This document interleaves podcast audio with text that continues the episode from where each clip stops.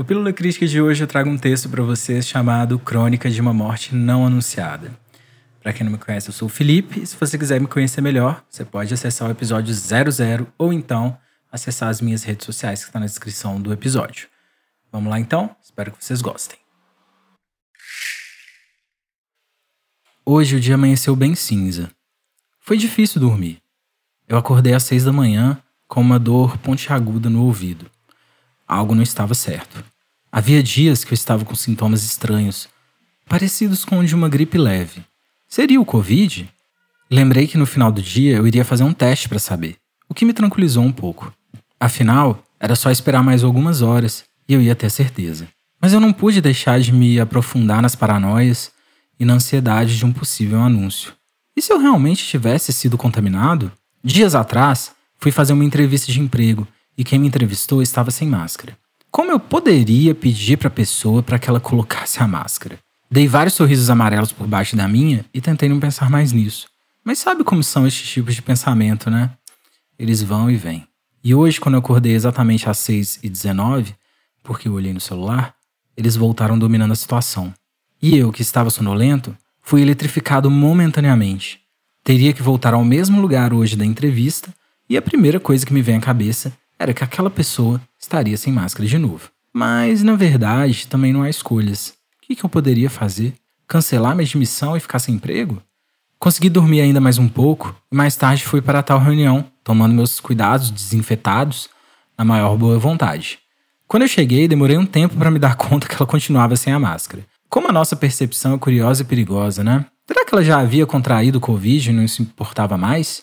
Ou será que isso é meu cérebro inventando uma história para justificar o risco que eu corria? Na saída, decidi também marcar um médico para ver a dor do ouvido. Mas antes de tudo, o almoço me gritava escandaloso. Cheguei em casa meio irritado. Percebi que meus pais, que são parte do grupo de risco, também ignoraram alguns cuidados para variar. Parece que eles não entenderam como se transmite um vírus, apesar de eu já ter explicado mil vezes. E isso me irritou mais ainda.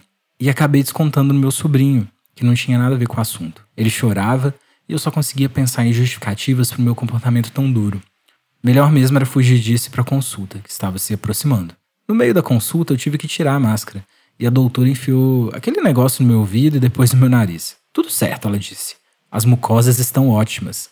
Será que ela tratou bem das minhas mucosas? Se eu não tivesse contaminado antes, talvez agora eu estaria. Tudo por causa das mucosas. Saí de lá com pedido de mais exames, porque meu tímpano esquerdo está mais claro que o direito, e isso pode ser um sinal de, sei lá, alguma coisa importante que eu ainda não tenho conseguido absorver. A essa altura, eu já tinha certeza que eu estava infectado. Covid dá dor no ouvido, doutora?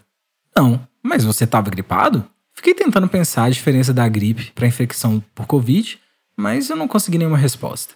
Duvido até que a médica tinha, não sei se era a especialidade dela.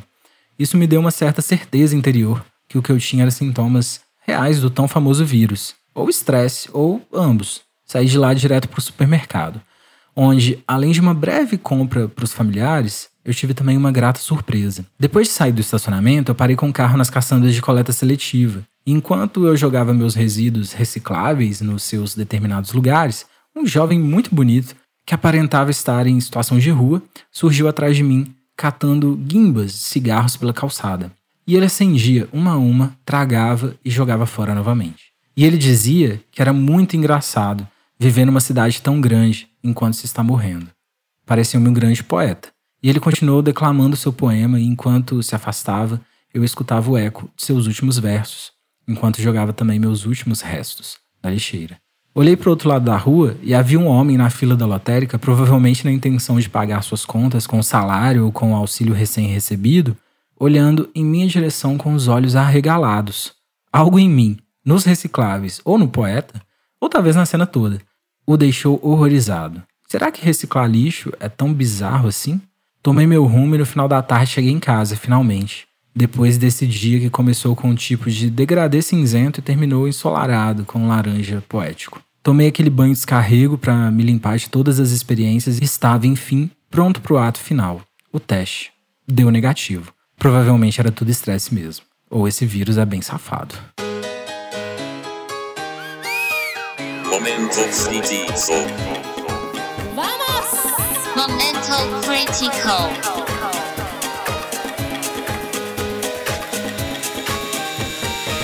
Momento crítico.